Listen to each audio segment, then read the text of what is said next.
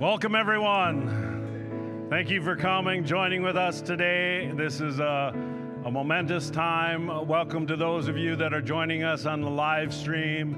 So happy you can tune in and be part of this day, which is a great celebration as we uh, inaugurate and set Bill and Marilee Menser in as lead pastors. And um, just at the beginning here to let you know we have some special guests uh, coming actually from all over the country, and, uh, and uh, including our founding pastor, Ken Norberg. Is he in the room here? There he is. Look at that. Founding pastor. It's all his fault. No, we're here because of Ken's vision and, uh, and faithfulness to follow the calling of the Lord uh, start a church in Kalamazoo. And here we are so many years later, and uh, so so honored to have him in the house to join with us, as well as a number of other pastors that have been part of the leadership team over the years. But first, let's turn our attention to the reason we're here, and that's the Lord Jesus Christ, and turn our hearts, our minds, our spirits, and our voices to worship Him because He's worthy of all that we have. Would you stand and worship the Lord?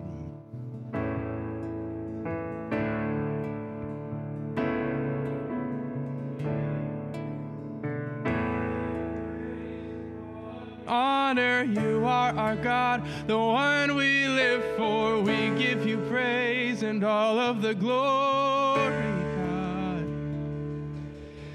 And we give you praise and all of the honor. You are our God, the one we live for. We give you praise and all of the glory, God. We set our eyes on you. We give you praise and all of the honor.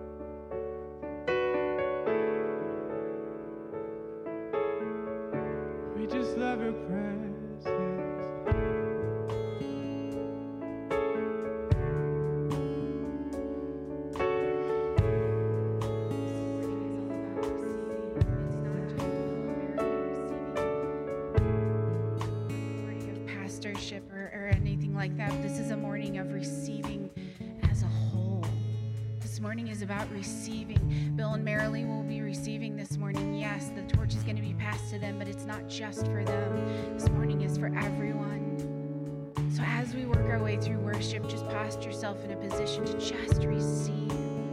Receive whatever you need, whether it's breakthrough, whether it's healing, whether it's provision. Just receive this morning as we work our way through worship. Just sing a song to God and let Him just.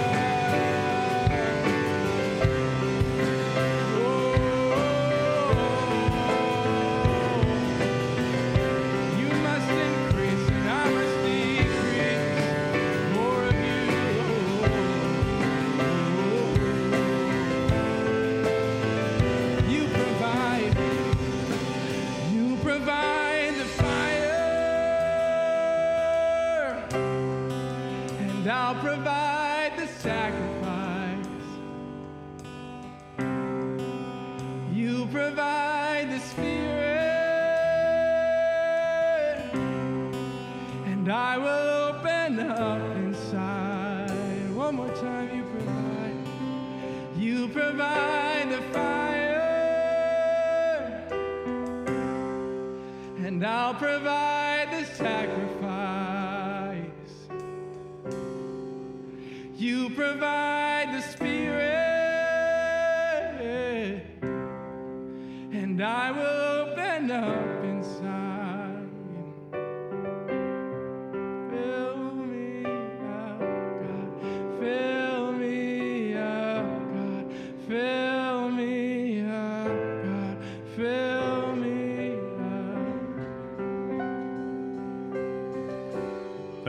Father, that you are so faithful.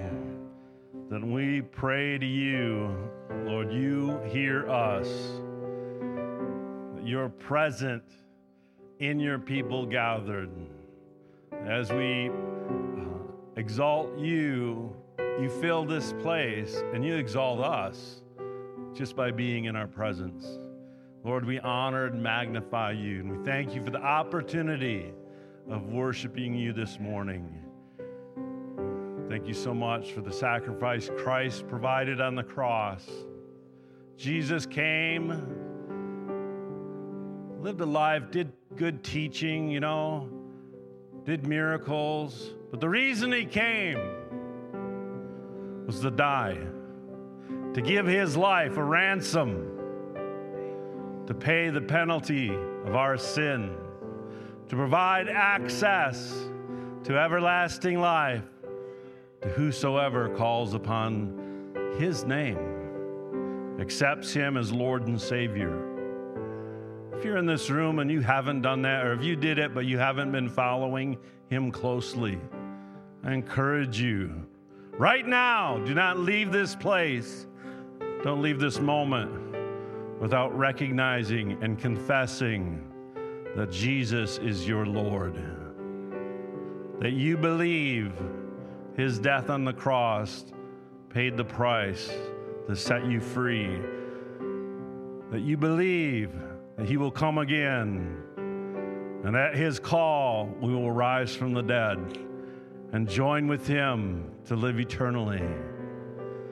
Believing that, making that decision to follow him, this is the only requirement of salvation. You don't have to be good enough. That's the point. You can't be. But when you follow Him, He enables you to go from glory to glory, from faith to faith. So, Jesus, we commit our lives to you once again. We thank you for the cross. And we commit to follow you all the days of our lives because you are worthy. And if you think He's worthy, give Him a shout. Hallelujah. Hallelujah. You may be seated. There was a plague in the land of Israel, and David the king was, was seeking God to, to see this plague, this, this great disaster, come to an end. And a prophet came to him and told him he had to make a sacrifice to the Lord, and the Lord would hear his prayer. And so David went to a certain place to offer this sacrifice. And he went to the landowner and said, I want to buy this field. And the landowner was, David, you're the king. You can have it. My goodness, it's yours. And David's response is, I will not offer burnt offerings to the Lord my God with that which costs me nothing. He made it very clear. If anyone understood worship, it was King David. He wrote much of the Psalms. He established the pattern of worship that we still follow to this day. But the heart behind worship is that I must, there must be a cost personally to me. And if there isn't, it's not valid worship. If you attend a church, if you come to this building, you are everything here it came at the at a cost. You know, they didn't build this building for free. The electricity isn't free, the worship instruments aren't free, right? Others paid a price so that you could have a field or a place upon which to worship. And so you have the opportunity to contribute toward the purchase price. We can't buy our salvation. Jesus paid for that. We can't buy God's love. He doesn't need our money. But it is the heart attitude of saying, I want, I want to invest in this. With not with my time, with my energy, my effort, my, my love and my passion, but also something tangible. And that, that's where money comes in. Or if you want to give us a car, we, have done that. a house, a boat, you know, airplane. no. So we try to make it easy. There's a giving uh, station uh, to the left of the door that you came in. There's also a link on the website and on screen there, these, these envelopes. We make it as easy as we can so that you can contribute, and there's many ways to do that. Uh, if you're a guest visiting with us today, don't feel any obligation to do so, but we do ask you to prayerfully continue, uh, consider contributing as an act of worship. It is part of the worship service. In the Old Testament, it was the center, central focus of the entire worship event was the bringing of sacrifices, and it's sacred. And we do that to honor the Lord. Well, thank you for being with us today. Today, as I mentioned earlier, is a special day in which we are inaugurating the Mensers, the ballots. Yeah. As as lead pastors, one thing I want to make very clear today is all about Bill and Marilee Menser and them uh, being set into this role. Today is not about me. Okay, I've served this congregation for many years, and uh, it's it's so grandiose that they're gonna we're gonna have a separate service on August 21st, so you can say nice things or funny things about me. So, so just to be clear, we just want this is a celebration about the men, for the Mensers and for our future as a congregation. All right, and so we just want to be laser focused on that. Uh, and uh, one other thing, as part of this celebration, um, we will have lunch provided by Cue It Up, uh, which is a really good catering company in town. If you haven't tasted of it, they always provide a good food, uh, good meal. So that will be after the service.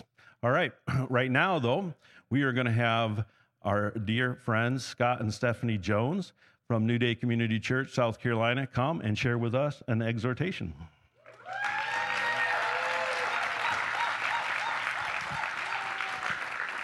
Wow, it's it's very exciting to be here today. Um, seeing lots of folks that are part of this church and people that are coming in from the past. Um, Ken Norberg, that was a big surprise.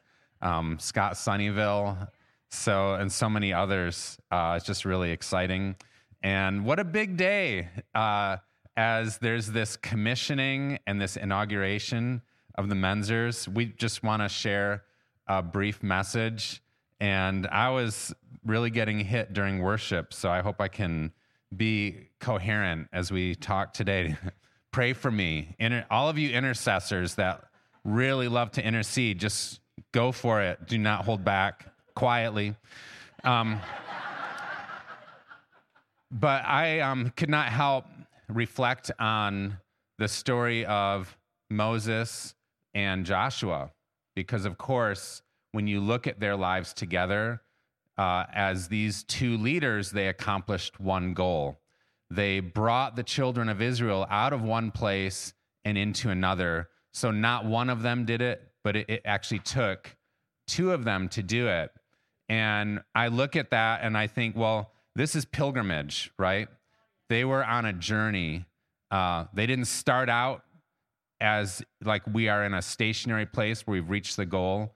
Now, in a sense, they finished there, but over the course of leadership, they were on a pilgrimage and they were going from one place to another.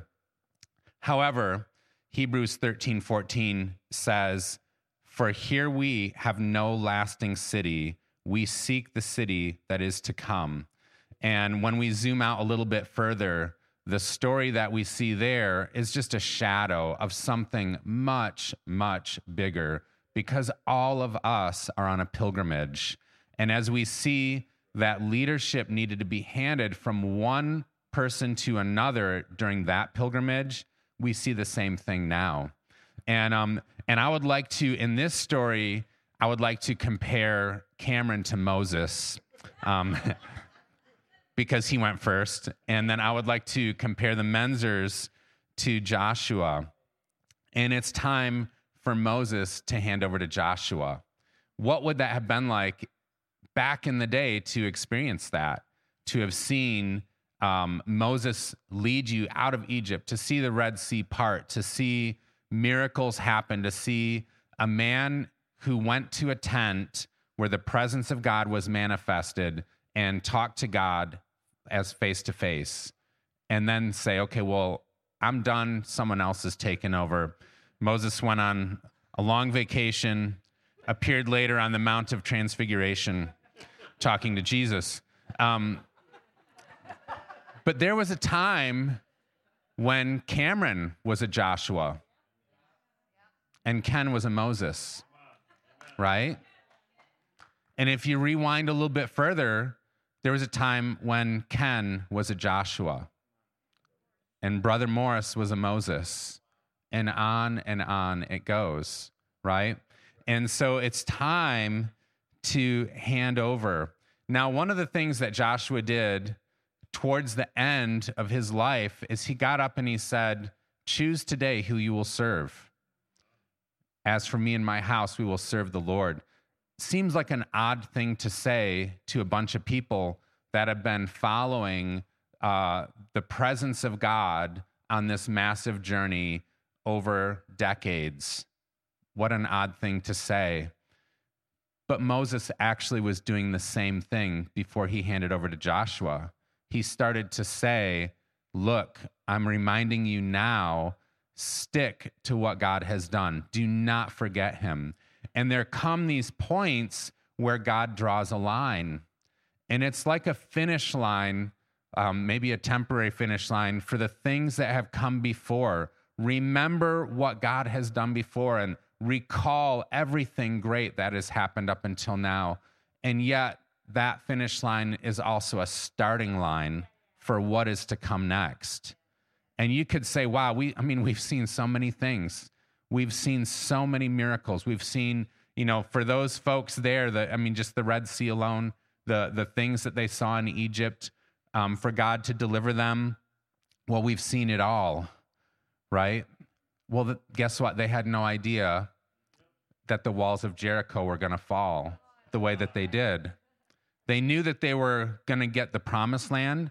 They didn't know how it was going to happen, and they didn't know the miracles that laid ahead. They didn't know the supernatural provision, right?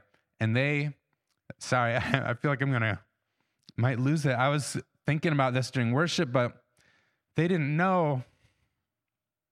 I never cry. This is not right. it's not fair to cry in front of people. Um, they didn't know that a woman named Rahab would come to faith and join the people of God and watch those walls of Jericho fall with her own eyes. And they didn't know that that same woman would have a son named Boaz. And they didn't know that he would meet a woman named Ruth, who would have a son together named Obed.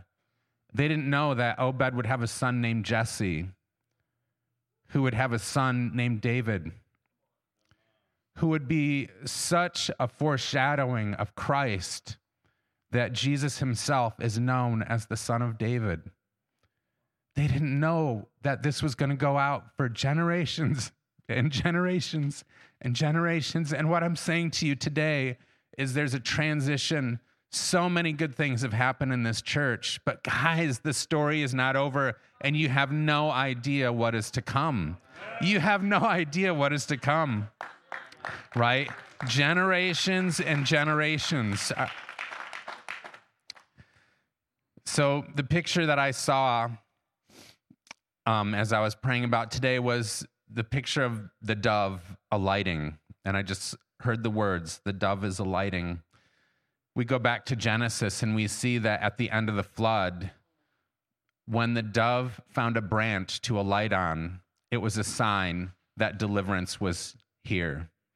We see at Jesus' baptism that when the dove found a branch to alight on, that deliverance is here. And I really believe that the Holy Spirit is all over this transition. The Holy Spirit is all over this move, and the dove is alighting on this branch. And there are good things to come. And not only that, but you need it. You guys, as leaders, you guys, as a church, you're going to need it. You're going to need that presence of God. It said that Moses went into that tent of meeting where God's manifest presence was all day long. But when he went home at the end of the day, Joshua stayed. Joshua stayed in the presence of God, right? We've got to have the presence of God leading the way, showing us who was Samson. Samson was just an empty vessel who needed God to show up every single time a miracle happened. He never could have learned enough. He never could have grown enough to emulate what God wanted to do in his life, but he was completely ineffective at making it happen if God didn't show up. And I think we're that way as well. My last thing that I want to share, and then I'll hand over to Stephanie, is you know, when Moses took over, the people were not too sure about it, right? He received his commissioning out in the desert all alone, but they were like, like you're that guy, right? You're that guy that killed that Egyptian. You know, we know your story. We're not so sure about this. And the more you talk, the more trouble we get into. So why don't you be quiet? I'm not I'm not comparing Cameron or Ken to this being the Moses. Someday you'll be a Moses too. but they weren't so sure about it. When David was anointed, they weren't so sure about it. Right? When Jesus took over, they weren't so sure about it. And my final word is this. Paul says this in 2 Corinthians 5:16. He says, "Therefore, from now on, everybody say now on, we regard no one according to the flesh. Even though we have known Christ according to the flesh, yet now we know him thus no longer. Therefore, if anyone is in Christ, he is a new creation. Old things have passed away. Behold, all things have become new. And I'm saying this today. This is part of the new. There's a finish line and there's a starting line. And the way you engage with the starting line is this you regard no one according to the flesh. And I say that over Bill and Marilee. We do not know them according to the flesh. We do not know them according to their natural history. But I'm saying that to you the way you look at each other. You are not to look at someone else in this church according to the flesh and say, Well, I know who they are because I've seen their history. And as this church, we do not see this church according to the flesh. We do not see it according to the limitation of what we can wrap our head around and what we figured out because God is on the move and in Christ all things are new and I believe you are headed into bigger and bigger and bigger things that will go on for generations and generations. That's so good. Last week um, at church, we were talking about FOMO. Do you know what FOMO is? The fear of missing out. And um, I was talking about King David and how, in essence, he really was missing out. When the prophet came to anoint a new king over Israel, when Samuel showed up with Jesse's sons, Jesse brought all seven of those sons out. And Samuel was thinking, well, it must be this guy because he seems really tall and good looking and charismatic. And the Lord speaks to Samuel and says, You're looking with your outside eyes, and I don't look like that. I look at the heart. And of course, Samuel says to Jesse, Do you have another son? And he says, Well, there's David. He's out there with the sheep. And, you know, there are some ideas about why Jesse didn't bring David in. And the truth is, we just don't actually know. But obviously, he was not the kind of person that his own father would have thought of as worthy to be anointed by a prophet. And yet, God brought him in. And David must have lived with such a sense of the divine providence of succession that when his own son Solomon came into power after him, David stands up in front of all of Israel, and I know this is your heart, Cameron, and he says, it says he orders the leaders of Israel to follow his son Solomon. Now, this isn't a monarchy. Cameron cannot order you to follow Bill and Marilee, but that's the heart. And then David goes on to address his son Solomon and say, you know, be strong and courageous, be brave. It's going to be challenging, but you have what it takes. And I love to think about this whole progression of leadership because what you see is that Solomon is given the anointing, he's given the kingship, and, and David dies. And it's not until after David dies and Solomon is already set in as king that we see the kind of supernatural anointing come on Solomon that we remember him for. Because it wasn't until after David died and after Solomon was king that Solomon had an encounter with God in a dream. And you know this story. The, the Lord appeared to Solomon in a dream and says to him, What shall I give you? And Solomon answers in the dream, I would like you to give me a wise and understanding heart. And God says, That is such a brilliant answer. I'm not only going to make you wiser than anyone that's ever lived, I'm going to make you richer and more prosperous than anyone that's ever lived. And what we look back for now and remember Solomon for today did not come upon him until after his anointing. And he didn't get it by going to you know, some great training school or a university or anything like that. And all those things are good. But he got it from God in a dream. Supernaturally, that anointing came on him for wisdom, for governance, but also for incredible favor and prosperity. It all came on him in a dream. Then, of course, then he built the temple. Then he brought the Ark of the Covenant in. And then the fire of God fell to confirm. But it took time. And I love to think of the progression and the transitions in leadership and succession in the Old Testament. And then if you jump over into the New Testament, you have basically, essentially, the most important leadership transition in all of history, which was the transition that took place when Jesus was crucified and resurrected, and the anointing came on his followers. Now, you think of this, these um, guys have just been through a colossal shakeup. Just think for a minute about what it must have been like. You've got the triumphant entry, and everyone's saying, The king is here. And they're thinking, This is it, boys. We're going into the big time. We're taking over. And then suddenly, you know, Judas disappears at dinner when Jesus says, One of you will betray me. And I don't think that any of the other boys in that room thought it's Judas, because it doesn't say, and verily they all looked sideways at Judas. I think this is totally my guess, but I think they thought it's that guy, Peter, because he has such a big mouth. Let's build three tents one for you, one for Moses, one for Elijah, one for you. You know, he's always putting his foot in his mouth.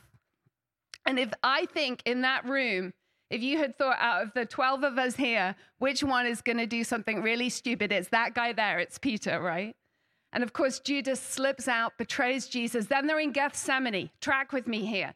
One minute they've been, oh, he's the king, he's coming in. Next minute, Jesus is in a puddle on the floor crying, sweating blood out of his face, and rebuking them for going to sleep when they're all exhausted. This is an emotional roller coaster. And then, you know, suddenly these soldiers turn up and arrest Jesus. Judas gives him a kiss. They start figuring out what's happening. Jesus is imprisoned, scourged, crucified. Wow, what a colossal shakeup. And then three days later, he rises again. The women show up, hysterical. We've seen him, we've seen the Lord. Wow, what are you going on about? And then over the next 40 days, Jesus is appearing to all kinds of people as a leader. Talk about losing track of the narrative, talk about losing control of the entire narrative. It's out of your hands. Are they shaken up? They are shaken up. And then Pentecost comes. And just like the prophet sought out David, the Spirit of God sought out Peter on that day. And on Pentecost, it said Jesus stood, um, Peter stood up and he began to unfold to them and unlock to them the words of the prophet Joel, applying it to what was happening on that day. And suddenly the other 11 must have gone, Oh my gosh, are you kidding? This guy? I don't know if they really thought that. That's what I would have thought if I were there. And yet the Lord raised up Peter on that day as one of the key leaders in the early church. I love succession and transition because these are times where God shows himself as active and present. He shows himself as the author of history in churches and communities. And God cares about these moments. And I love how today Scott remembered the history of this church from Ken to Cameron, and then Cameron sent us out, and we've got the Gerbers here today as well, who went on out to Bethel and now circling back around to the New Day fold. And you know, it's easy to look back and understand the hand of God, the finger of God tracing through transitions and change. But in the moment, it's not always so easy. And it would have been the same for those 12 guys that we read about in the Bible today. What a colossal shakeup betrayals, people leaving, things changing. How many of you have been through some of those things in the last couple of years? These things do not deter for one moment the purposes of God, the plans of God. And I really believe, as I was considering yesterday, that transition from David to Solomon and all of the wisdom that came on Solomon, the ark being brought into the temple, the plans being furthered, and the fire falling.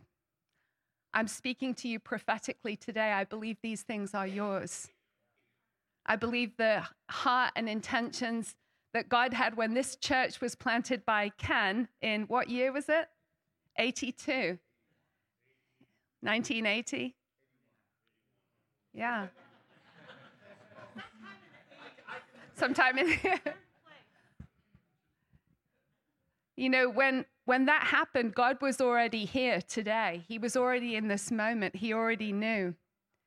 And God sees the heart. And I remember, guys, right after you guys got married, I think Scott and I did marriage counseling with you guys.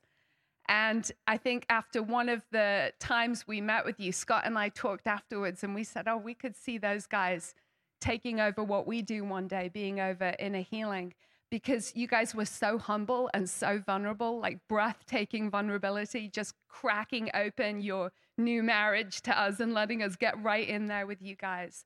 I see your hearts. You guys are vulnerable. You guys don't hide things. You guys don't have secrets. You guys have integrity. You guys have honesty. You guys have everything it takes. And you're going to have to be strong and courageous. But God will stand with you. And just as the fire came, when Solomon brought the ark back into the temple. That was something that no man could do. And God is going to do something like that for you guys. There is going to be fire that comes in due course, and people will know that God stands with you.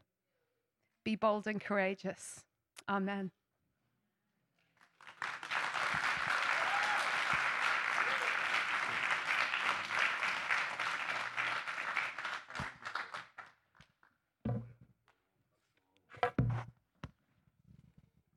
In Hebrews chapter 12, it says, this is verse 1 and 2.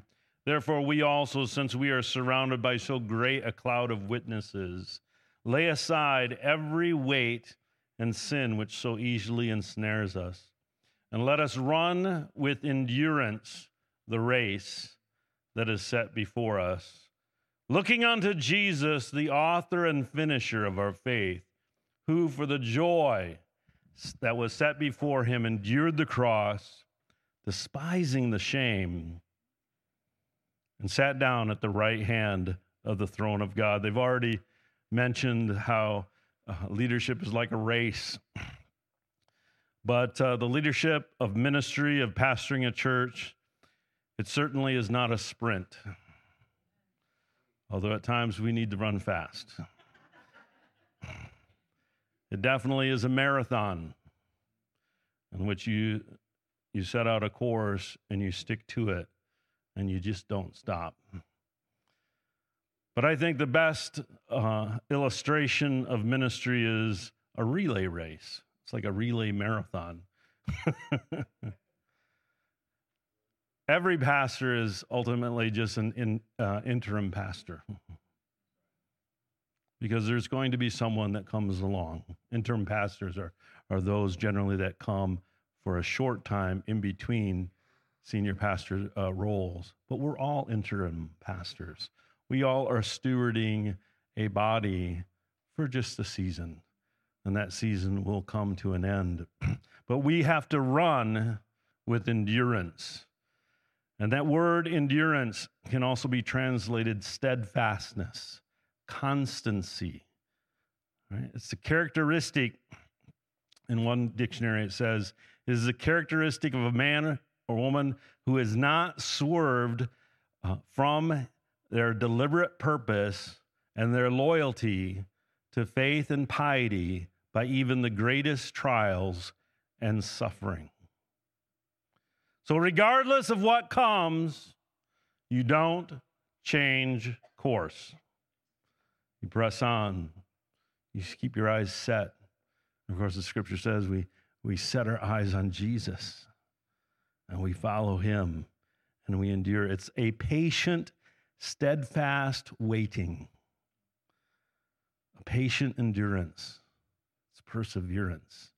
And that's the trait, Bill and Marilee, that makes the difference between being success, successful or not. You, cannot judge the success of a ministry by the number of people in the room or the size of the budget. Uh, I was talking with uh, a pastor uh, in training at a school I was doing just two weeks ago, and he sat down. And he had this long, complicated question. because he'd been part of a, a, mega church and on staff in that, and he kind of saw the, the, trajectory of that, and had been part of a smaller churches, and he was like, "So, so what do you think? What, what?" I finally said, "Excuse me, the numbers don't matter." He's like, "What?" Like it doesn't matter. Like it just does. It just has no relevance. It just all that that means is where the decimal point is all of the problem. I have friends that pastor massive churches, and we've had this conversation. The only difference is where the decimal lands. In fact, another pastor friend of mine that I had the uh, privilege of being with just this past week up in northern Michigan. I, my family and I go to a pastor's retreat week, and there's pastors from all these different denominations. And um, he had pastored some very, very large church, thousands of of members, and he'd also been a denominational leader for many years. But then he's later in life, he's about my age. and uh, they were looking at what to do next. And there was this small church out in California, Santa Barbara, not far from you. And um, it was, and so him and his wife took the call, went there to pastor this church, and um, thought well, this will be a this will be a cakewalk. You know, it's, it's 125 people. How hard can it be? And he said to me, he said, he said he, he anticipated it would be easy.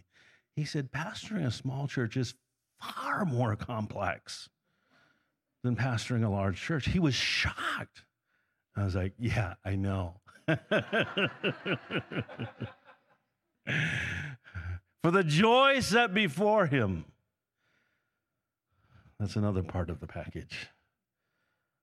You know, don't let the difficulties or the exhaustion in the mid- middle of the marathon uh, make you forget that you're doing this for a joyful purpose.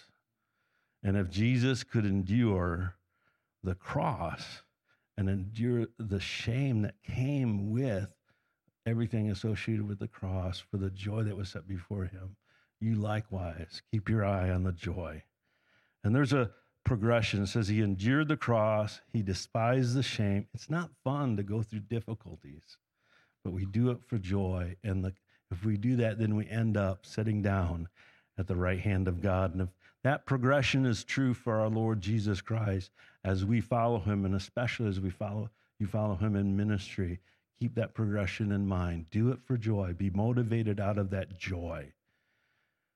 The joy that we have through Jesus, the joy we have in seeing uh, people come to faith, the joy that we experience in walking people through meaningful, significant times of their life. There's, the pastor is filled with so many moments of joy uh, that we don't want to be overwhelmed by the moments of discouragement and difficulties and lose our joy because it's for the joy. And Jesus, Jesus, you know, Jesus is the joy of man's desire, right? But guess what? You're Jesus' joy. The joy set before him was, was us, was you. He saw you. And he said, I'll endure the cross. I'll take on that shame because I see Bill and Marilee. I see, I see Scott and Stephanie. I see Mark. I see Ken. I see on the other side of that cross. And so, as you minister and have your opportunity to set the pace and run the race, do so with endurance. And we're going to be behind you, cheering you on. Uh, and this whole idea of a relay race, actually have a, an official baton. and I love the picture. I, I, wish I'd had a time to get a video, but if you have never seen a, a relay race, it's like there's one person leading and they're running with the baton and they don't stop and say, My time is done. Who's going to go next? But someone else runs and matches their speed. And when, when the guy's at his top speed, he puts his hand back like that, right? And the next person takes it. And then he doesn't stop either. The person continues to run and slows down as the next person that's taking it accelerates to the fastest speed. But then there's someone else that's going to run up behind them and take it. All right? And we don't want to drop the baton, we want to pass the baton. Yeah. And so let's pass the baton by having Bill and Marilee come on up. Could someone rid this stage of this? I am going to be, we're going to be figuratively running. but you have to both. No, no, you're behind me. One baton, you both grab it. We take off in front of you. No, I'm in front. You come are coming up behind. Well, It works in a track race. I take off running and put my hand is that how it works? And I can. Okay. because you're tired. I am sports agnostic. I don't know any of the details, but it makes a great illustration. So they're running, and I'm going at my top speed, and I put it in their hand, and they go.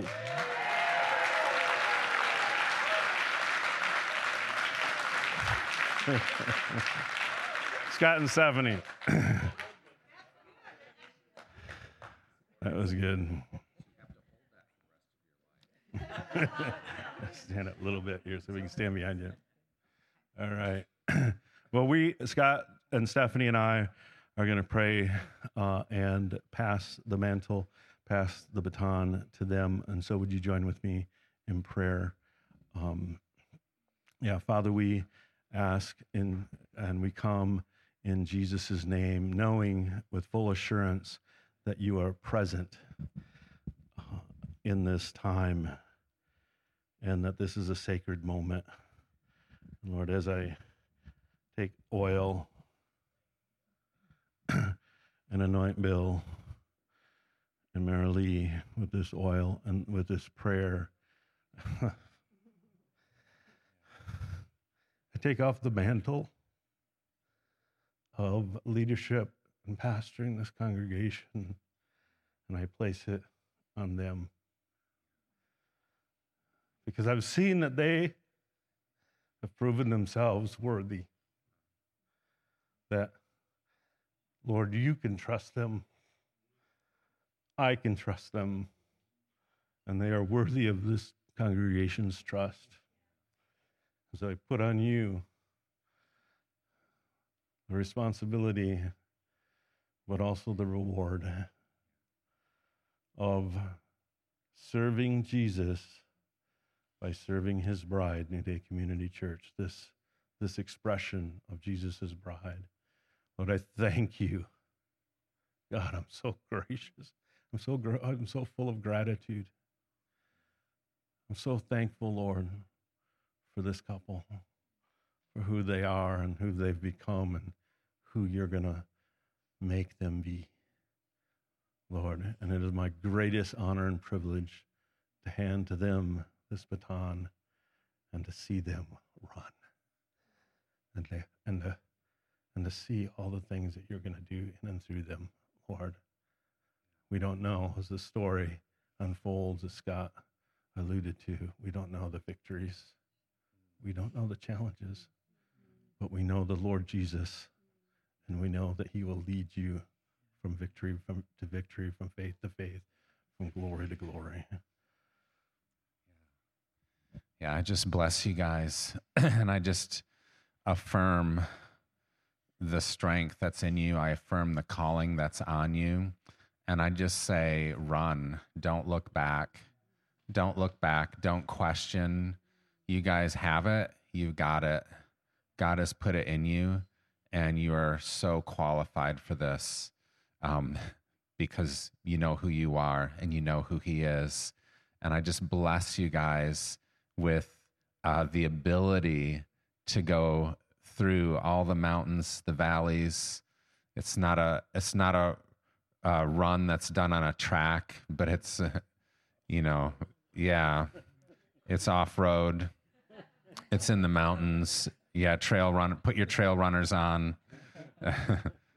Sometimes it's in the streets, but I just bless you guys, and whatever I've received, um, just an authority to pastor to lead. I just impart to you guys whatever uh, has been given to me from the elders that have gone ahead of me, that have laid hands on me as I lay hands on you guys. I just say, be filled, be filled with the wind of the Spirit, be filled with a mantle of leadership, pastoring, and just receive something from God.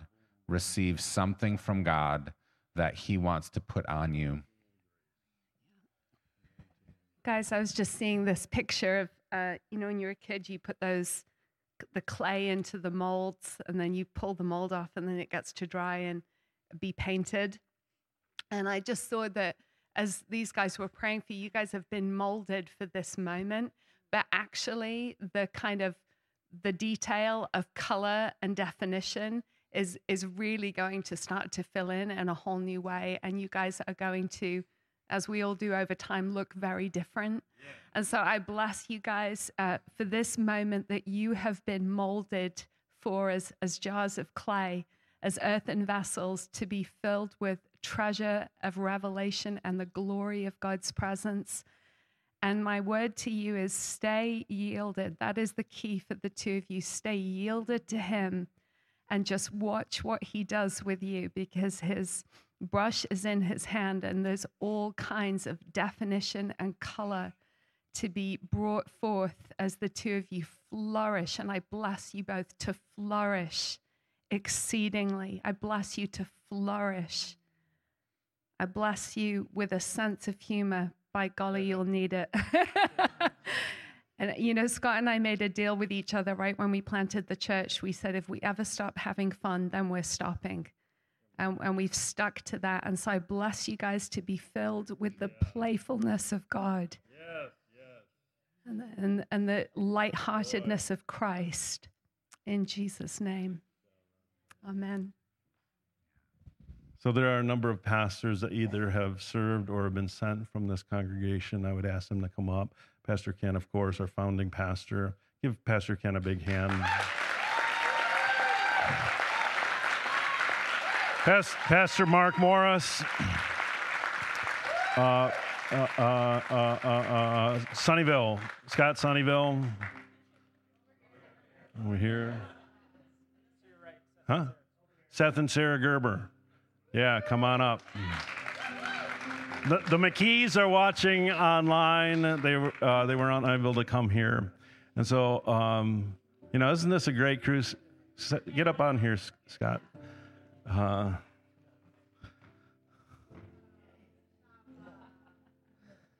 this is my crew. That's right.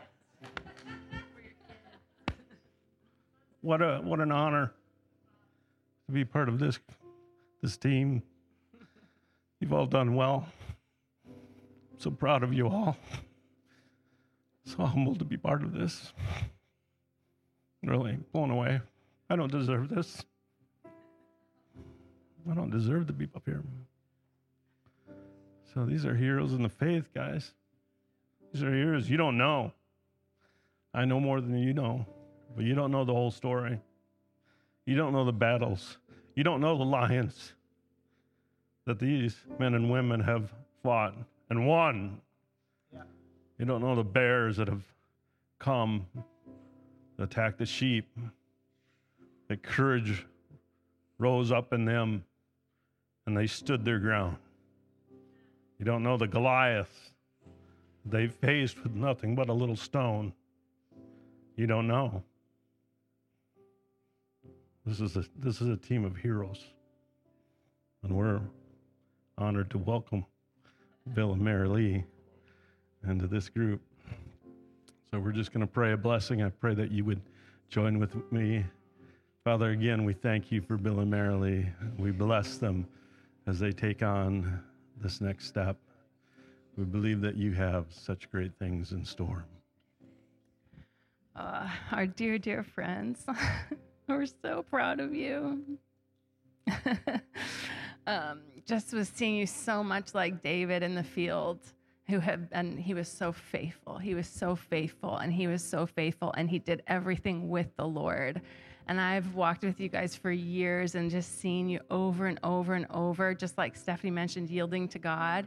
You've yielded to God over and over and over, and He has found you faithful. And um, yeah, I just see in this house a spring. I was seeing in the spirit a spring, like a fountain bursting into this room. And it was over the stage in the spirit, but it just represented the body here. And I just saw this fountain coming and gushing forth refreshing and healing and restoration and unity. And I saw people just drinking of that refreshing fountain, and you guys were playing in it. The whole congregation was playing in it. And I just felt like the Lord is coming in a way to like bring something powerful that only He can bring that comes from Him, a refreshing. And it's going to mark your ministry.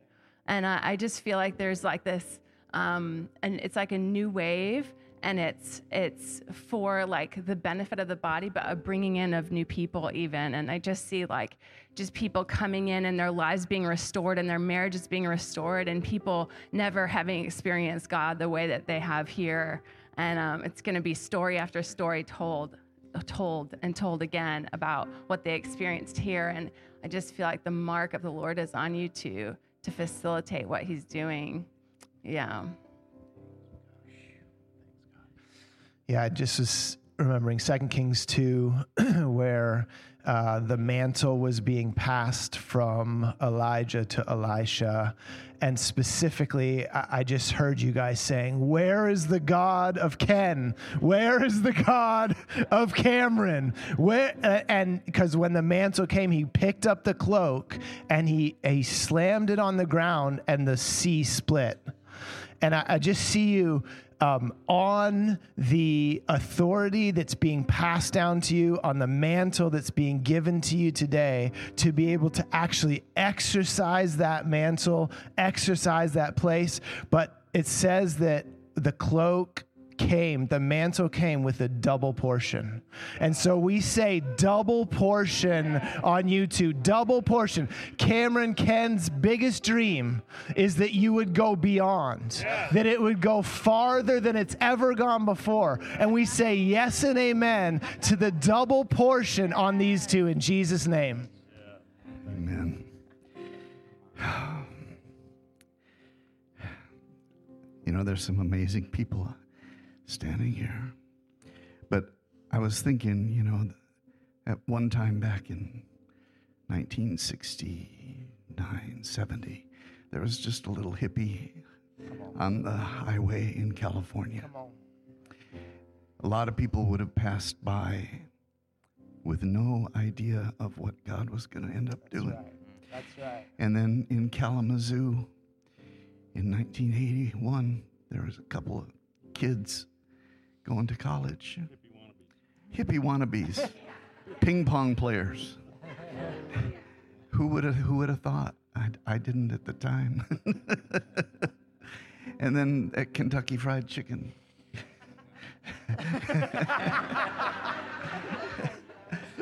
you know, and, and I don't know everybody else's, you know, in, individual thing, but I, I felt like what God was saying was sometimes it's the most unlikely people. Right. It's just this one strange individual that you may run into. He may be the person Yes. that pours your coffee, or he may be a person that- you get a handout to because he- he just needs it. But I bless you with the eyes to see that person. I bless you with the heart to receive them and to love them and to know them and to and to nurture them through every aspect of their growth until you see the fruit of grace in them.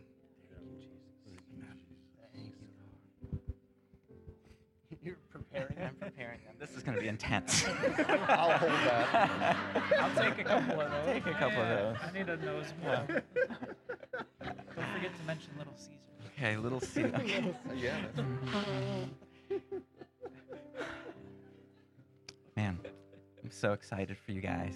And I just want to uh, just bless you as I was just thinking about you and just praying, God, what do you want to say this morning? I was reminded in, in Luke that uh, says that Jesus often withdrew to lonely places to pray. And I've seen that that is just your practice. And in the midst, I mean, Jesus had some important stuff to do.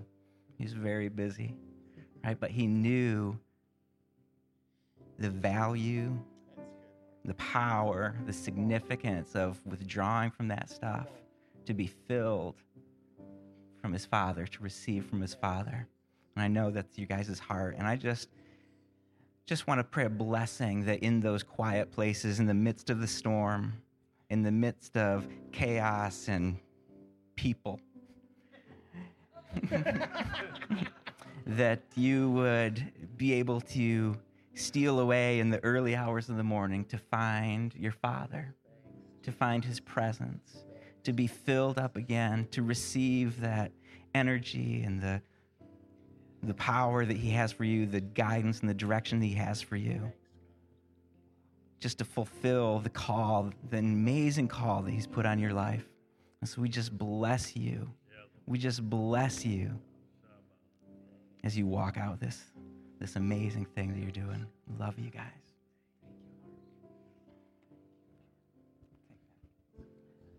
Wow.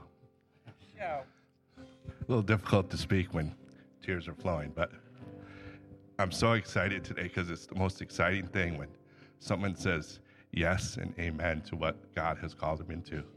With a with a with a humility and with a with a heart of a servant, but most importantly, the obedience. To actually step into it and do it. And they're not the only ones called to this. Each person here is called to this. Right. And, and each, each and every person here, if you step into this congregation and approach them with a heart of humility, a heart of a servant, and with obedience, what will happen? That kingdom will blow up and expand like nothing we've seen before. So let's do it, huh? Let's do it. Let's do it. Let's stand and sing a song.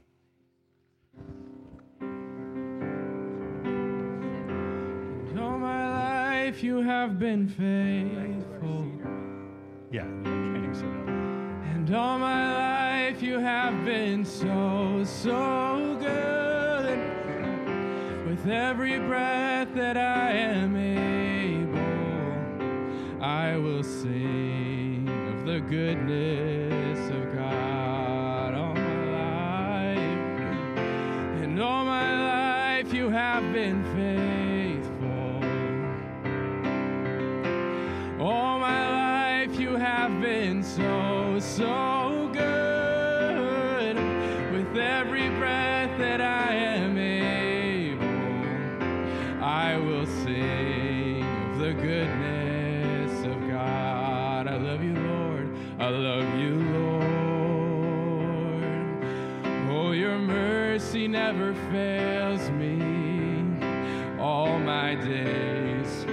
been held in your hands from the moment that I wake up until I lay my head. I will sing of the goodness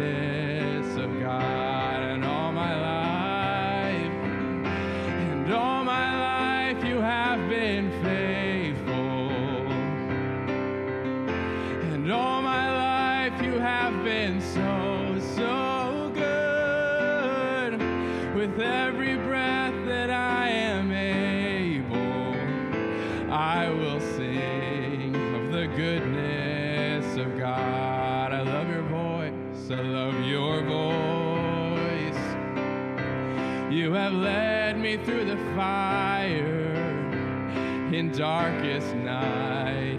You are close like no other. I've known you as a father. I've known you as a friend,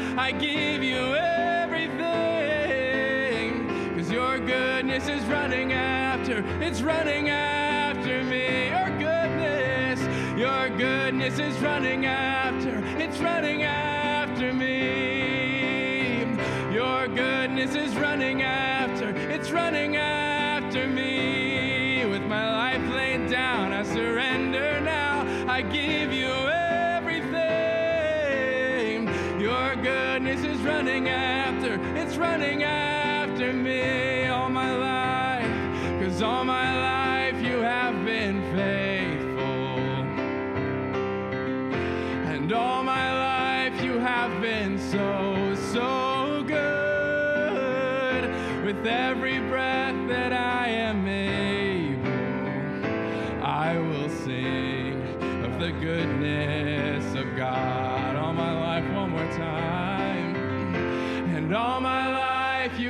been faithful.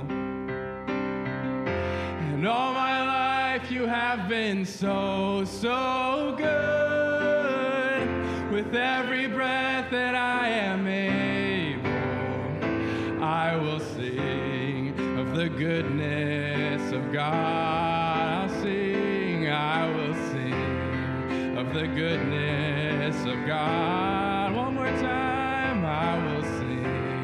of the goodness of God.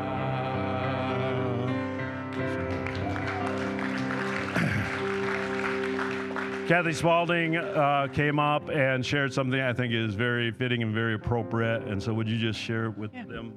So um, I've been here a long time, and um, I'm a member of New Day Community Church, and I just feel like we should respond to what the Lord has done today. We saw some pastors who've come and laid the hands on them, but as a congregation, I would like us to say thank you to God and welcome our new pastors. So would you?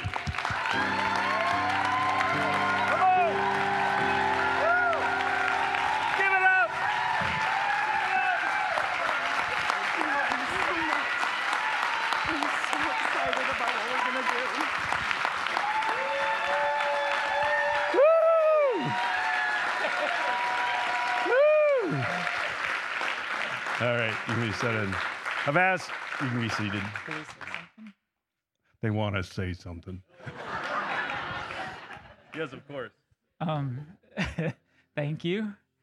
And um, I guess our, our heart is to, you guys are also kind to us, you know, the prayers, that everything that happened this morning, but our heart is to submit, you know, like our first thing here as lead pastors is just to submit it all to Jesus and to bring him honor for it, you know, and my heart just going back to my seat was drawn to the cross, you know, and we just want to leave all of the all of this at his feet. You know, and our heart is to serve our worship is to serve you to to serve him. Um, and that's that's where we're going from here. and and we're submitted to do that, to serve him and to serve you.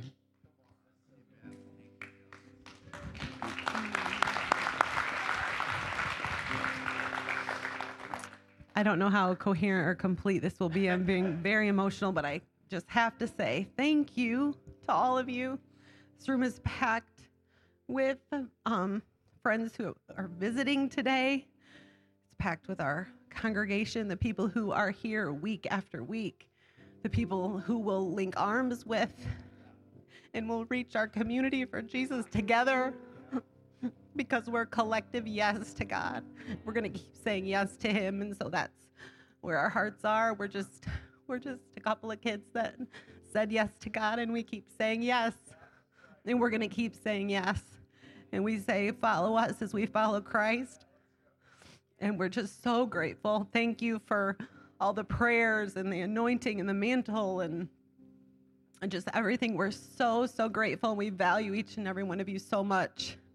Thank you so much for coming today. And we are so excited about what's in store. We just honor the heritage that's before us. You know, we're just leading this chapter of the New Day book. and there will be another leader in the next, but we just honor those before and we just want to um, you know, take seriously this call, but also be under that light um, yoke of Jesus while we while we go forward. And so, I just had to say something. Lo- love you guys.